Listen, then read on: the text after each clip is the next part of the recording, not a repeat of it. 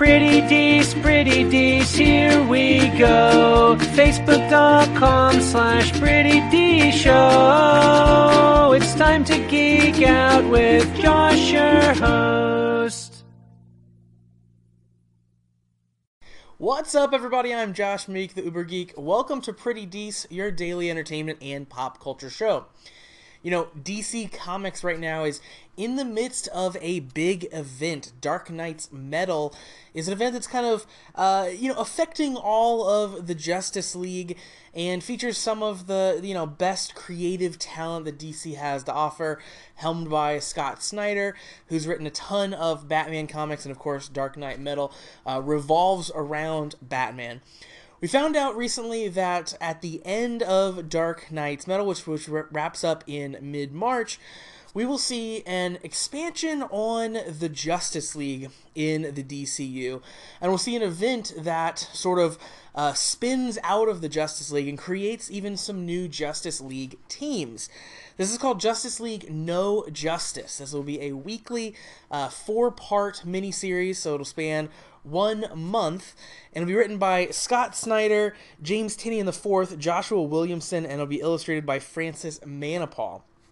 Now, it's super interesting. So this kind of spins out of the events of Dark Nights Metal, and the basic setup here is that Brainiac shows up and talks about a kind of world-threatening, cosmic level uh, danger coming towards Earth, something that affects everyone, and the Justice League isn't equipped to handle it. So Brainiac's suggestion is to recruit the villains of Earth as well, the super powered ne'er do wells, if you will, to team up with the superheroes to go out and kind of meet this threat head on. So, in doing so, they form four separate Justice League teams, which it stands to reason are the focus of the four issues of this miniseries. And these teams are a peppering of heroes and villains put together. Apparently, the idea is they'll go out in other planets and, and solve some sort of threat, stop some sort of danger that's coming directly at Earth. So, expect some sort of cosmic, planet hopping, uh, ridiculous nonsense in this series, which is certainly my favorite breed of comics. So let's run down the teams because definitely some interesting characters they are throwing together here for these teams.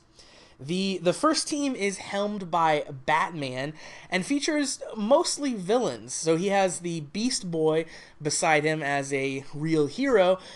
Then he brings along Lobo, uh, Lex Luthor, and Deathstroke. So he's definitely got some uh, really smart people there on his team, but also some really dangerous people, and uh, Lobo being an extreme loose cannon on the team. So it'll be interesting to see Batman try to rein in all of those massive personalities. Beast Boy seems like a bit of an outlier there, but I guess you have your your oddball thrown in for good measure.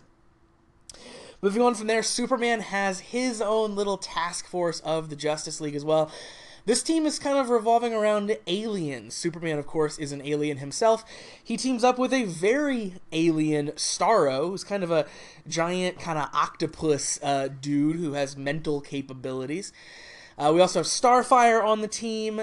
Uh, Sinestro is there, and Martian Manhunter. So again, mix of good guys and bad guys. Superman paired up with Sinestro is a certainly an exciting uh, direction for for those two to take.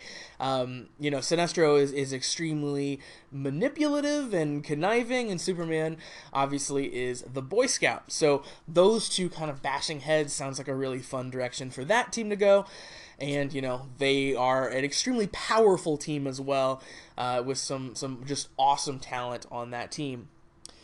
Moving on from there, Wonder Woman has a team that she's leading a team of magic users, which is is certainly an interesting approach for Wonder Woman. You know, she she definitely has some sort of mysticism in her abilities, but but certainly not as much as the rest of her her team. So she is uh, is in a team featuring Raven, Doctor Fate, Zatanna, and Etrigan. So so very mystical with the rest of her team there, kind of, you know, a, a an actual demon in, in, in Etrigan, and just lots of magic getting tossed around on that team. So obviously that team will face some sort of, um, you know, mystical threat, it seems like, is what they'll be uh, geared up for, and then Wonder Woman will be there to apparently smash some heads as they finish up the team.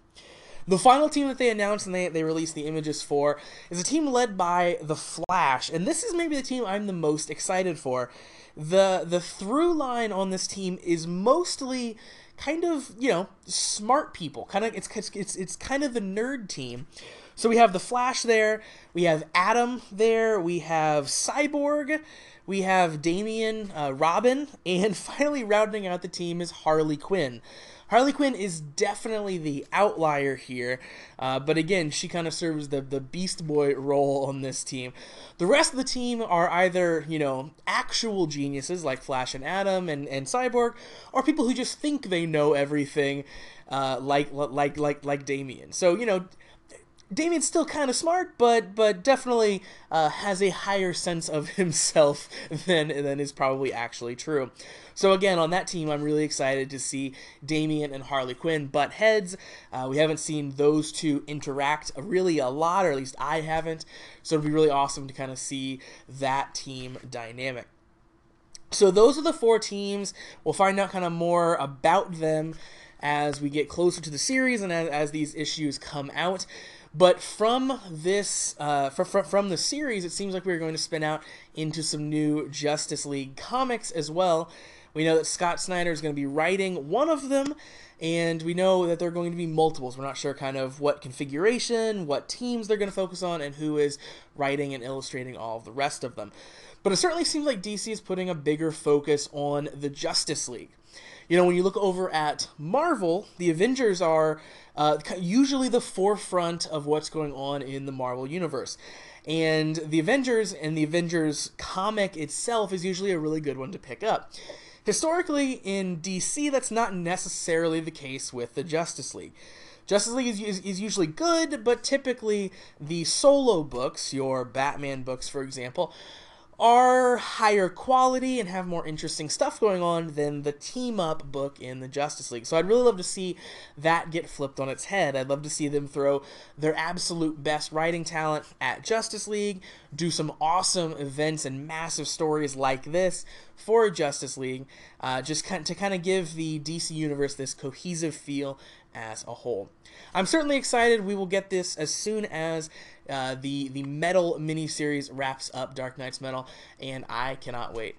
So that's going to do it for Pretty Dees for today. Thank you very much for joining me.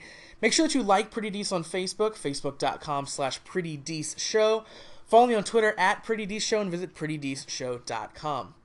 I'll be back tomorrow for another daily episode. In the meantime, make sure you hit that subscribe button on the YouTube channel, on the podcast, and in the Anchor app so you never miss any of the content.